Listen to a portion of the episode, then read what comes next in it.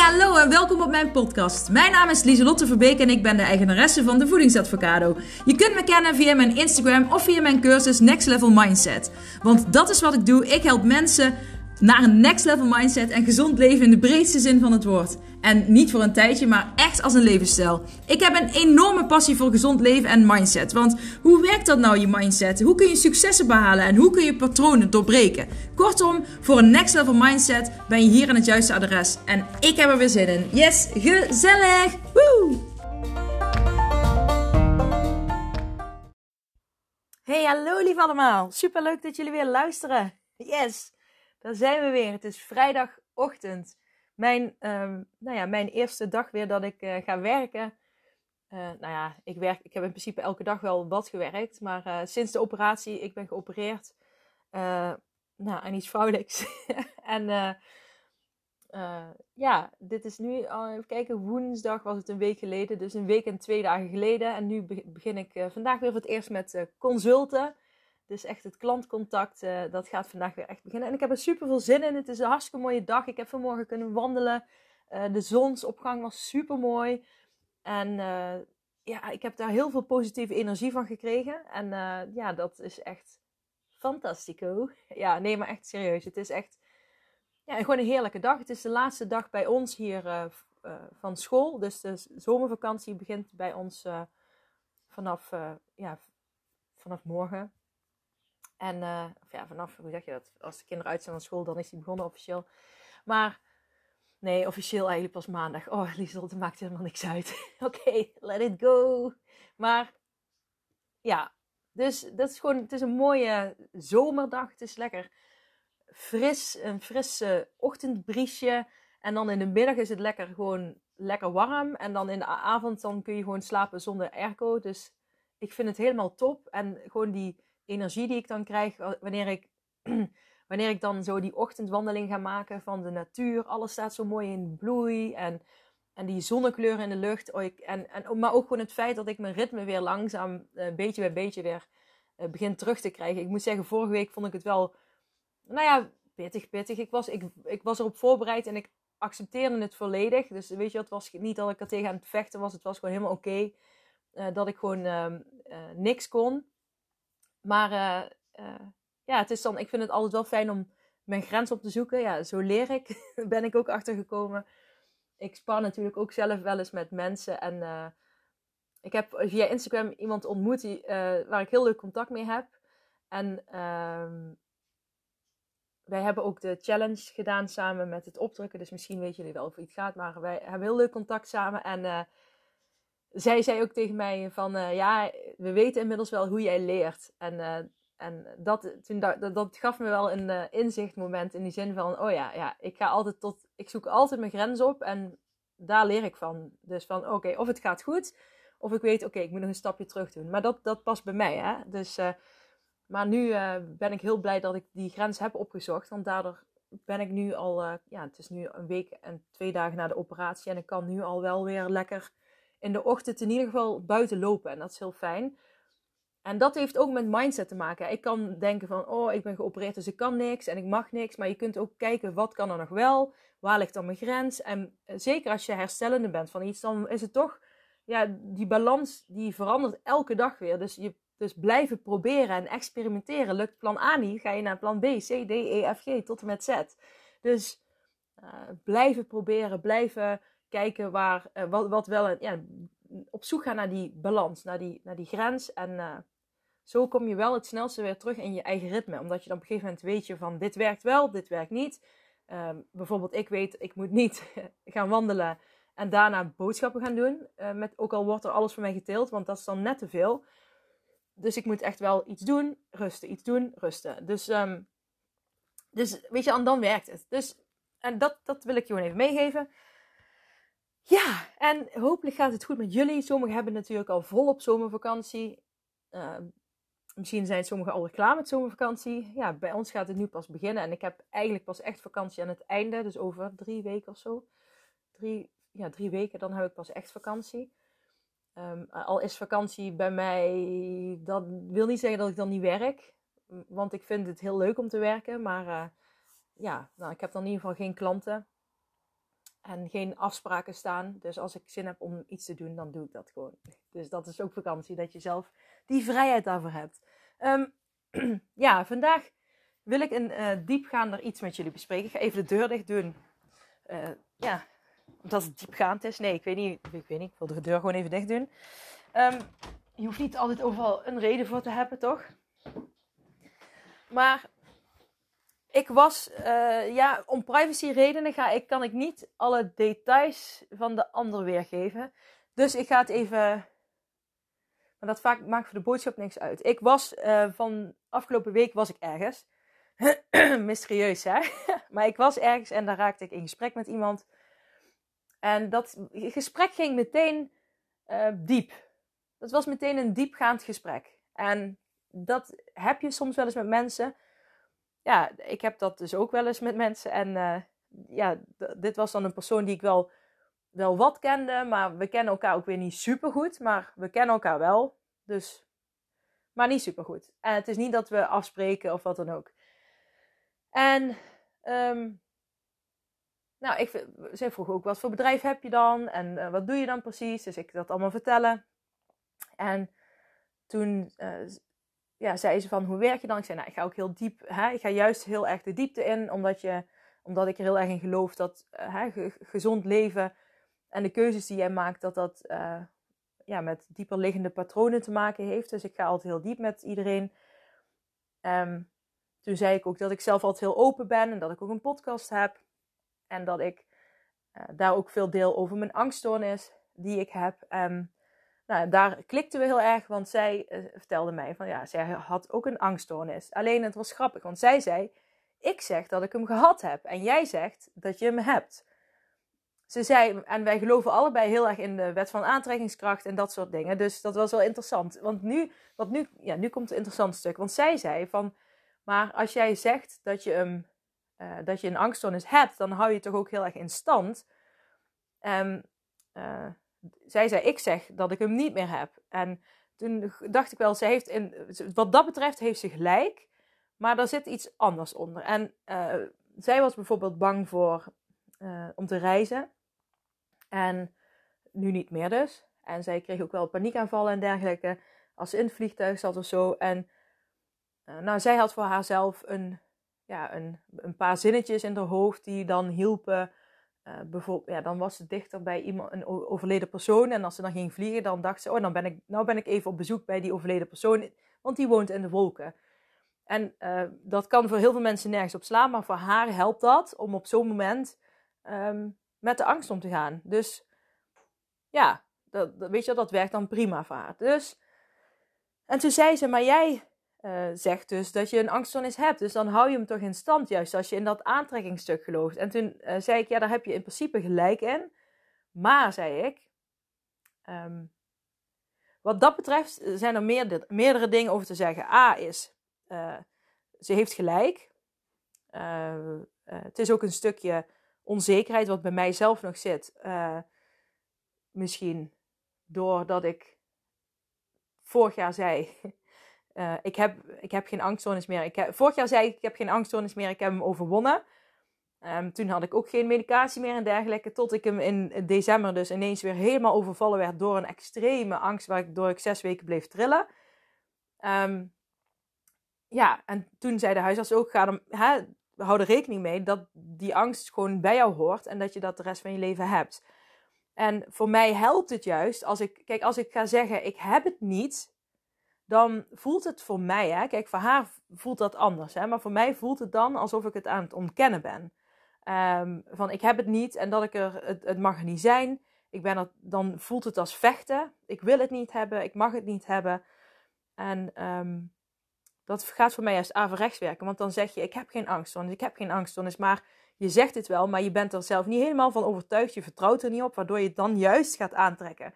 En als je gewoon zegt, ik heb een angststoornis, maar ik kan er prima mee leven. Dan is dat wat je aantrekt. Ik heb een angststoornis, maar ik kan er prima mee leven. Ik kan er goed mee omgaan. Dan trek je dat aan. Ik kan er goed mee omgaan. Snap je? Daar zit het essentiële verschil. Het gaat erom, wat zeg je tegen jezelf en wat kun je geloven?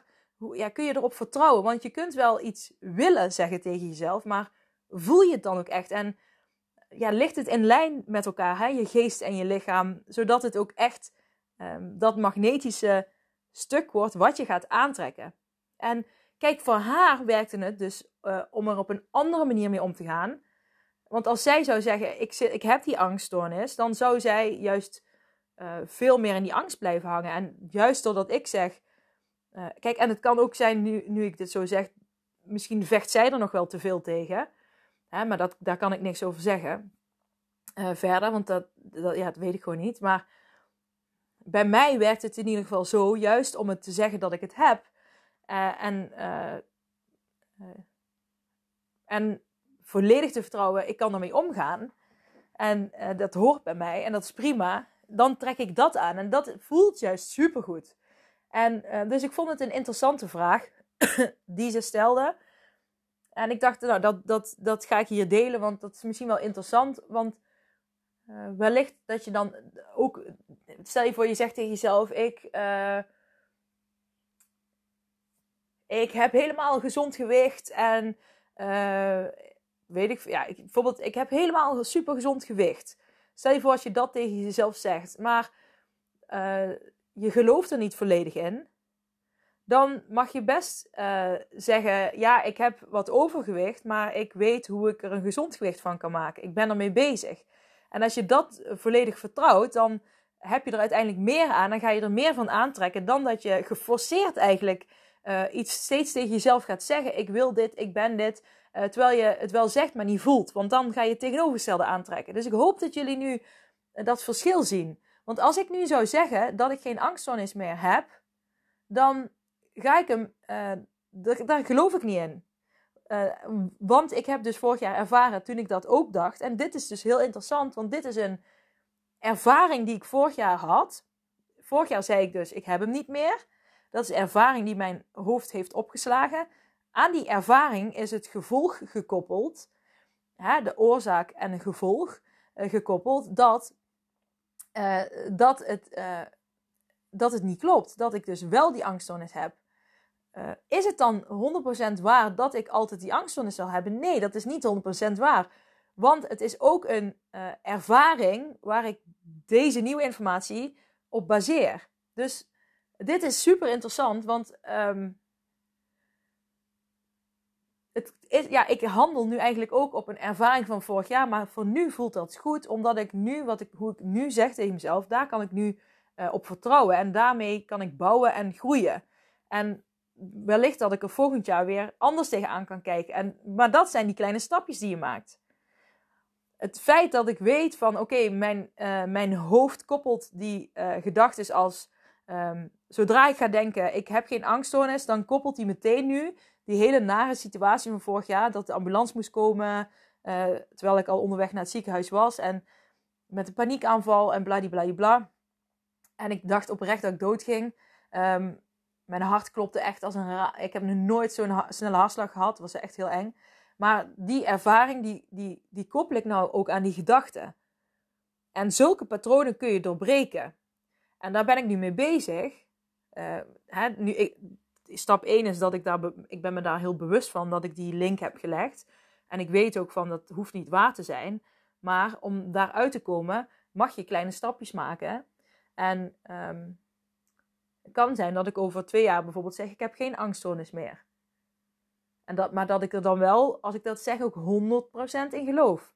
Want anders, dan werkt het niet. Dan heb je nog werk te doen. En dat betekent dus dat je kleinere stapjes mag maken. Dus als jij iets tegen jezelf zegt op gezond gebied en afvalgebied en het werkt niet, het werkt juist averechts, dan mag je daar ook nog werk doen. Dan mag je kleinere stapjes maken. En als het niet lukt, vraag dan om hulp. Dat heb ik ook gedaan met mijn angst. Dat is helemaal niet erg als je hulp vraagt. Juist heel krachtig als je hulp durft te vragen. Maar goed, het gesprek ging nog verder. We hadden het daar dus over gehad, dus dat was 1. En toen zei ze, maar wat, want we hadden het, wat voor angst heb jij? Wat voor angst heb jij? Nou, net of flippo's. Wat voor flippo's heb ik? Ik weet niet of jullie flippo's kennen. Maar dat was vroeger een rage op de basisschool. Zo voelde het bijna. Of een kwartet van, heb jij van angststoornis? Heb jij dan ook sociale angst? Nee, maar zo ging het wel een beetje. Van, wat voor angst heb jij dan? Ik zei, nou, ik heb meer die hypochondrische angst, hè, de ziekteangst. En sociale angst heb ik een beetje gehad. Hè, dat mensen dan, dat ik met mensen aan het praten was en dat ik al hun non-verbale signalen zelf ging invullen met bepaalde gedachten die zij over mij zouden hebben. Dus als ik een verhaal aan het vertellen was en iemand keek 1 seconde met hun ogen naar links of rechts, dan dacht ik al meteen, ze vinden mijn verhaal niet interessant. En dan stopte ik gewoon met praten. Of dan fronsten ze een keer hun wenkbrauw heel snel en dan dacht ik, ze vinden mijn verhaal niet interessant genoeg. Of ze vinden mij stom. En niemand zei dat, alleen ik zelf zei dat steeds. Ik vulde dat, ja, dat is zo bizar. Ik vulde dat voor iedereen met wie ik praatte in. En hoe dichter bij iemand stond, hoe erger dat was. Al dat invullen. Dus dat is dan het sociale angststukje. Want op een gegeven moment ga je natuurlijk thuis blijven. Omdat je denkt, ja, ik heb geen zin om heel de avond afgekraakt te worden door iedereen. Maar ja, die iedereen was natuurlijk mezelf. Dus als ik dan thuis bleef, dan kon ik mezelf nog afkraken. Want dan kon ik zelfs door foto's van iemand... als iemand een foto stuurde of zo, kon ik daar al van alles uit lezen. Ik ben super empathisch en ik kan super non-verbale dingen lezen. En dat is nog steeds serieus mijn kracht. Alleen toen in die angst, klopte er echt geen bal van. Dat is echt heel bizar. En het nare was, omdat ik weet dat ik dat heel goed kan, kon ik me niet voorstellen dat ik het mis had. Dus ik geloofde alles wat er in me opkwam. Maar dat was gewoon echt puur alleen die angst die aan het praten was. Maar goed, ik had het daar dus met die vrouw over. En dat herkende ze wel een beetje. Maar zij had het vooral met reizen dan. Dus echt om zich te verplaatsen. En zij heeft een eigen winkel. En daar had ze het ook een paar keer gehad. Maar dat had ze de laatste tijd al niet, niet meer ervaren. En toen zei ze dus, maar oké, dus je hebt die ziekteangst, hypochondrie. En toen zei ze, maar waar ben je dan het meeste bang voor? Ik zei, ja, dat ik doodga. En toen zei ze, oké, maar wat is er erg aan doodgaan? Wat is er zo erg aan doodgaan? En, jullie weten, dat heb ik misschien ook al vaker gezegd, van... Als ik dan bijvoorbeeld, als ik heel erg in mijn angst zit, dan kan iemand al het woord hersenbloeding zeggen. En dan denk ik al dat ik die heb. Dan kan ik een reclame zien op tv over een of andere hartkwaal. En dan krijg ik ineens al die klachten. Zo erg, zeg maar, de hypochondrie is, hè, sommige mensen denken misschien, wat ik vroeger ook dacht, van dat zijn mensen die doen de hele tijd net alsof ze ziek zijn. En zodat ze niet hoeven te werken. Nou ja, serieus, zo dacht ik vroeger erover. Dat is gewoon allemaal, die doen gewoon faken en liegen. Maar zo is het helemaal niet. Hypochondrie is echt gewoon dat je lichaamalarm gewoon heel raar staat afgesteld. Of ja, heel raar, heel alert staat afgesteld. Gewoon, zeg bij wijze van, als het een huisalarm is en er valt een veertje op het dak, dan zouden alle toeters en bellen van het huis al afgaan, weet je wel. De sirenes gaan af, de brandsproeiers gaan aan. Voor de deuren komen allemaal rails die naar beneden vallen. De politie wordt gebeld. De brandweer komt er. Er komt een helikopter boven het huis vliegen. Waar dan mannen afklimmen, weet je wel. Die helemaal zo in zwart pak zijn. Die dan koprollend over de grond met hun geweer zo naar binnen sluipen. Terwijl er een veertje op het dak valt. Dat is zeg maar het effect bij een angststoornis. Er valt een veertje. Hè? Iemand zegt een woord en het hele alarm gaat af. En... toen zei ze, maar waarom gebeurt dat? Wat is dan je angst? Ik zei, ja, dat ik dus doodga. Maar toen zei ze, dus wat is er zo erg aan doodgaan? En toen dacht ik van, wow, dat is een goede vraag. Wat is er zo erg aan doodgaan? En toen zei ik, ja, nou ja, dat ik al de mensen van wie ik hou moet missen. En dat het voor altijd en eeuwig zwart is. En toen dacht ik meteen van, ja... Dat is ook weer niet helemaal waar, want vroeger dacht ik dat alles helemaal zwart was. En het is ook zo, ik ben ook zo opgevoed van, mijn ouders waren allebei katholiek, die zijn daar uitgestapt, want ja, die voelden zich daar niet oké bij. Mijn vader had wel, dat heb ik al vaker gezegd, de Koran, de Torah en de Bijbel lagen bij ons in de huiskamer, maar meer omdat mijn vader die verhalen interessant vond om te lezen. En ze hebben me altijd geleerd, mijn ouders, van... Je mag zelf kiezen waar je in wilt geloven. Of wat dan ook. Alleen wat ze niet door hebben gehad... is dat als je tegen je kinderen zegt... je mag zelf bepalen waar je in gaat geloven. Dat je ongelovig wordt opgevoed. Dus ik ben ongelovig opgevoed met de zin van, nou, dat is allemaal onzin. En dat is niet waar en wij geloven daar niet in. En dat is dan toch wat je als kind meekrijgt. Dus, en ja, ik vind dat heel jammer, want kijk, iedereen, als je nou luistert, je mag daar echt je eigen mening over hebben. Dus ik wil niemand voor het hoofd stoten of wat dan ook. Maar ik vond het gewoon, ik vind het een meerwaarde, echt een meerwaarde. Of het nou wel waar is, of als het nou niet waar is, dat maakt me allemaal niet uit. Maar als je ergens in kan geloven, dat helpt je. Ja, dat helpt je om meer vertrouwen in het leven te krijgen. En als je meer vertrouwen hebt in het leven, dan krijg je ook meer vertrouwen in jezelf. En juist dat vertrouwen heb je nodig om te kunnen groeien, om die kleine stapjes te maken. En als je het gevoel hebt dat je ook niet alleen bent, dat is gewoon zo'n fijn gevoel. En ik geloof dan niet specifiek in een bepaalde gods, in een stroming, maar ik geloof in het universum, in de kracht van energieën. De kwantumfysica, law of attraction, hoe je het ook wil noemen. Maar daar geloof ik echt in. En het mooiste vind ik gewoon dat ik een paar jaar terug ook zei van, ik zou zo graag ergens in willen geloven. En ik weet nog toen ik echt op de bodem van mijn zijn zat. Echt op de put waar ik dacht nooit uit te komen. Toen zei ik ook tegen mijn man van, oh, wat zou ik het toch fijn hebben gevonden als ik ergens in zou geloven. Weet je wel, dat ik gewoon...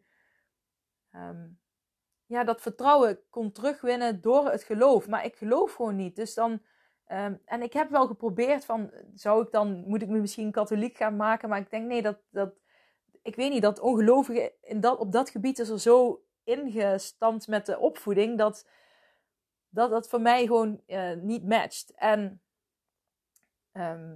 dat zou moeilijk zijn om daar dat volledige vertrouwen in te krijgen. Ik denk uiteindelijk dat iedereen in hetzelfde gelooft, alleen iedereen noemt het anders. En, maar ik geloof zeker dat er iets is... ik geloof gewoon dat er iets is in de zin van die energieën. Ja, het is gewoon bizar als je ooit denkt van hoe... Weet je wel, onze mensen... Het is vanzelfsprekend hoe ons lichaam werkt. Het werkt gewoon allemaal. Als een baby gemaakt wordt, moeten er miljoenen dingen goed gaan, dat allemaal miljoenen dingen in je buik moeten er goed gaan. Wil je een baby maken, zeg maar. Dat zijn echt heel veel processen die allemaal... En dat is zo bizar dat dat gewoon kan. En dat is ook gewoon... dat begint met 2 hele kleine dingen die een mens worden. Dat is toch bizar? Dat is toch bizar? En, maar als je daar gewoon over na gaat denken... De aarde draait. Dat heeft natuurlijk ook met die aantrekkingskrachten te maken. De eb en vloed heeft met de aantrekkingskracht van de maan te maken. Je hebt natuurlijk de zonne-energie die warmte en licht geeft. Hè? We draaien allemaal, de aarde draait om de zon en de maan draait om de aarde. Toch? Ja, dat is het. Maar gewoon dat we zweven gewoon in een materie. Nou ja, ik kan nog wel zo doorgaan, maar dat is toch allemaal super bijzonder. En ik vind het gek als je dan niet kan beseffen dat het... ik vind het niet gek. Je mag het zelf weten. Maar ik bedoel, voor mij is het gewoon... ik kan me niet voorstellen dat het... dat als je overlijdt, dat het dan gewoon helemaal zwart is. Wat ik altijd heb gedacht. Want ik dacht, ik geloof nergens in. Dus als je doodgaat, is het zwart. En kan je echt voorstellen. En ik meen het echt. Probeer je kinderen op de een of andere manier, of jezelf ook, waar kan je in geloven? Gun jezelf dat, want het is zo mooi als je ergens in kunt geloven. En weet je wel, hoe of wat, dan mag je helemaal zelf bepalen. Maar mijn kinderen hoop ik ook mee te geven. Ik heb ook zo'n kinderboek van The Law of Attraction. Ik ben even de naam kwijt. Ik zal het wel... als ik het weet, zal ik het in de tekst bij de podcast zetten. Maar...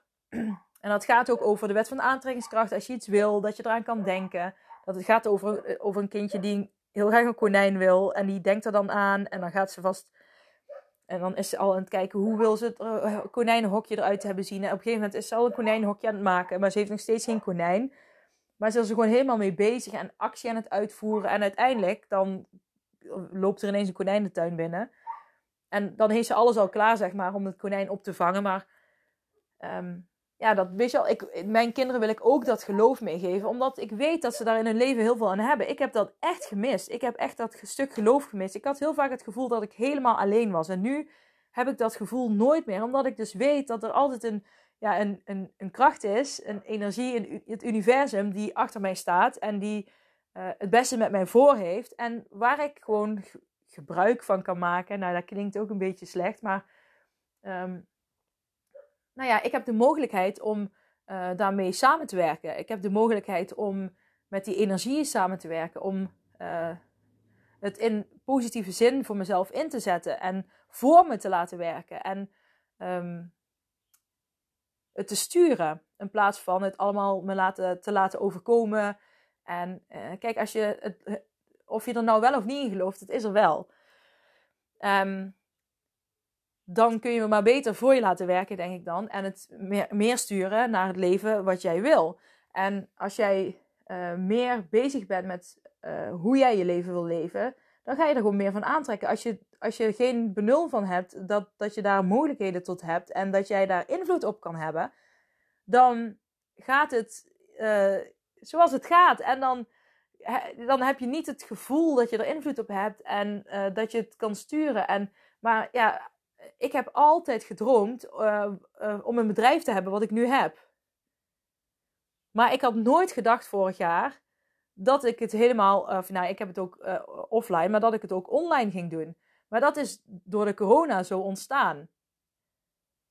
En ik had door de corona ook kunnen zeggen... Ik ben vorig jaar in februari begonnen.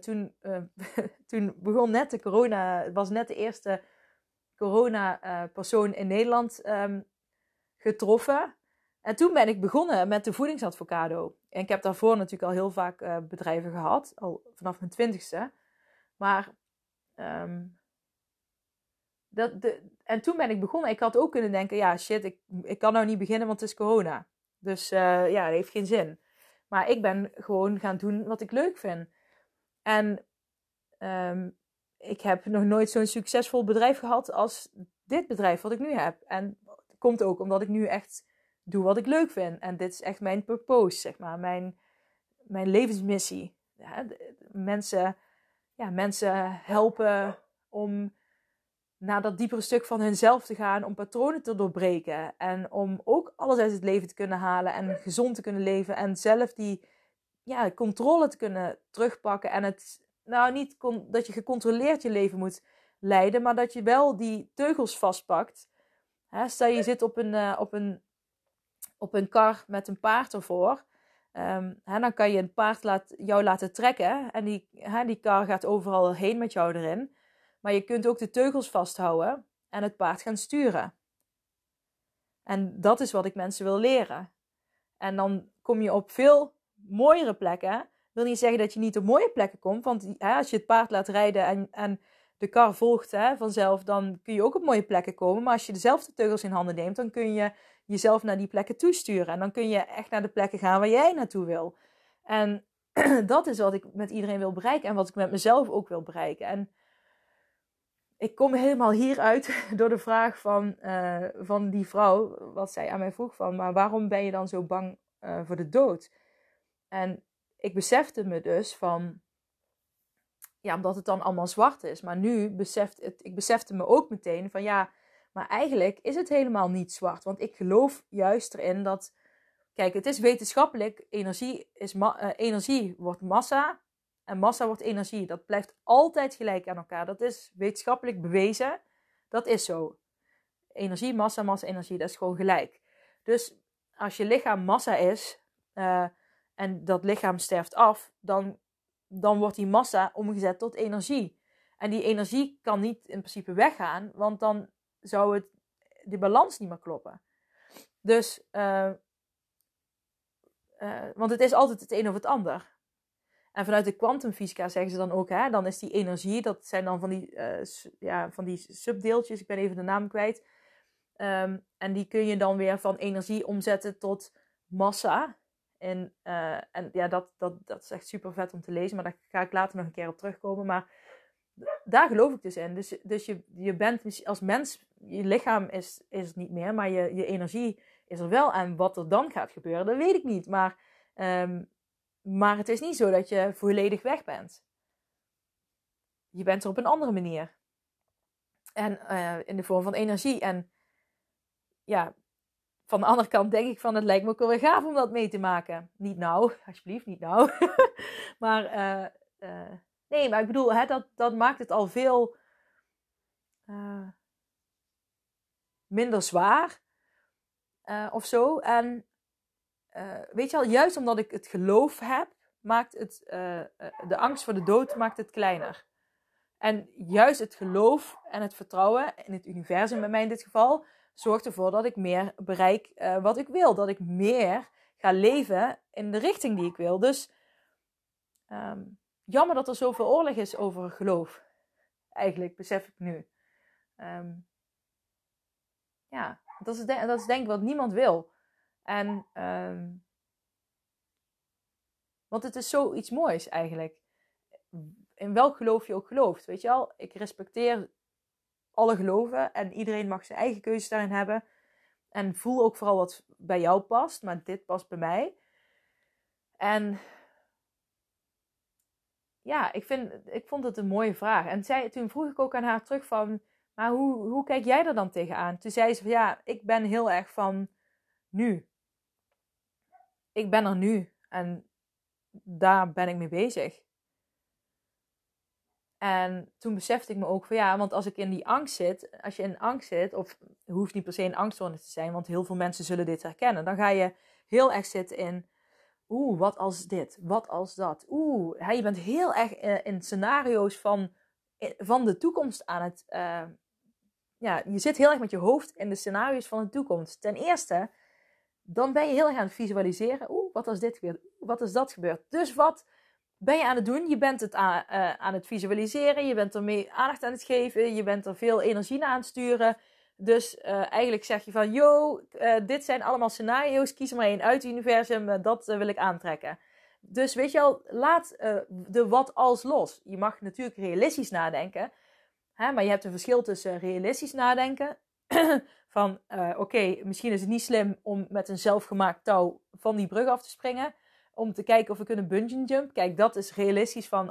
dat lijkt me gewoon niet zo slim. Maar als je gaat bungee jumpen bij een professioneel bungee jump team... en zij hebben dat allemaal berekend met die touwen en dergelijke... weet je al, en zij hebben zo'n keurmerk of zo dat het allemaal veilig is... en je staat daar in die startblokken om te gaan springen... dan kun je wel denken, wat als ik nou te pletter val? Wat als dit? Wat als dat? Wat als dit? Wat als ik het gas niet uit heb gezet thuis? Weet ik veel, wat je allemaal kan denken... Maar ja, dan mag je ook gaan, dan kun je gewoon zeggen, oké, ik kan wel je maakt de ervaring voor jezelf veel minder leuk, want je springt en je bent alleen maar bezig met wat als, wat als, wat als. Of je gaat gewoon helemaal in het moment zitten en in het vertrouwen en je gaat en je bent in het nu. Ik weet niet of jullie dat ook hebben, maar ik was nu, toen ik zei ik ben in het nu... En toen sprong ik ook bungee jumpend van die berg. Gewoon in stilte. En in het nu. Dat is dus dat... Weet je al, die scenario's die je invult. Van wat als dit, wat als dat. Die verpesten. Die belemmeren jou in het nu. Dus als je de hele tijd een negatieve scenario's aan het bedenken bent. Schrijf het dan ook op. Hè, in een piekerkwartiertje. Of spreek het in je telefoon in. In spraakopnames. Doorbreek die loop. Want door het van je af te schrijven of door het uit te spreken kun je die loop doorbreken. Die constant in je hoofd gaat. Dus praten met mensen, verbinding met mensen maken, verbinding met jezelf maken. Dat helpt daar enorm bij. Wat een heerlijke podcast zo. Vind ik dan, hè? Ik weet niet hoe jullie het vinden. Maar hoe denk jij, ben jij bang voor de dood? En hoe kijk jij daar tegenaan? Ik ben oprecht wel benieuwd hoe jullie dit ervaren, hoe jij dit ervaart. En ik vind het heel leuk als je het me even laat weten via een berichtje. Ik vind het gewoon een interessant onderwerp. En ik denk dat het ook veel invloed heeft op hoe je in het leven staat. En wat je ervan maakt. Dus dat. Ja, ik ga nu deze podcast afronden. Ik denk, dit is wel wat ik wilde zeggen. En Dan wens ik jullie een heel fijn weekend. Geniet er lekker van. Als je vakantie hebt, geniet van je vakantie. Als je deze podcast luistert in de winter, dan geniet van de winterdag. Geniet gewoon van je dag. Geniet van het nu. Ja? Geniet van nu. Niet waar dadelijk dit of dadelijk. Nee, nu. Nu. Yes? Oké. Thanks voor het luisteren weer en tot maandag. Doeg!